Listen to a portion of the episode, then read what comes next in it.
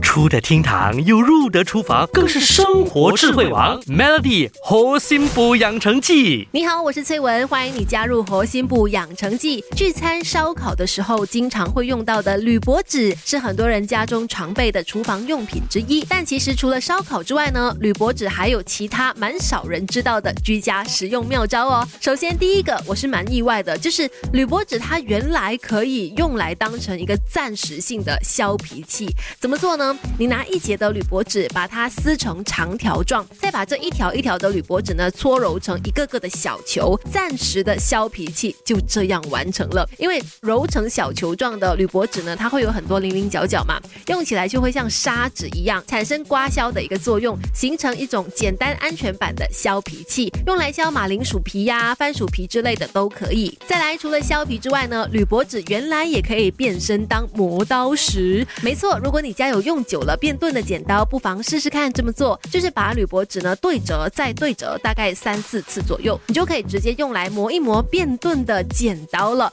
让剪刀恢复锐利。最后就是呢，铝箔纸也有很不错的清洁效用，可以清洁水槽的污垢啊，或者是水垢，一样就是可以把这个铝箔纸呢剪成条状，再把它揉成小球，直接代替刷子去清除水槽上面的污渍或者是水垢，还真的是蛮有效果的，一下下水槽就变亮了。好啦，今天就先分享到这里，明天继续给你介绍家里那些你没有想到过的万用小物。明天的主角是吸管哦，它又可以变身什么好帮手呢？守住核心部养成记。Melody 核心部养成记，每逢星期一至五下午五点首播，晚上九点重播，由美心和翠文与你一起练就十八般武艺。嘿呀！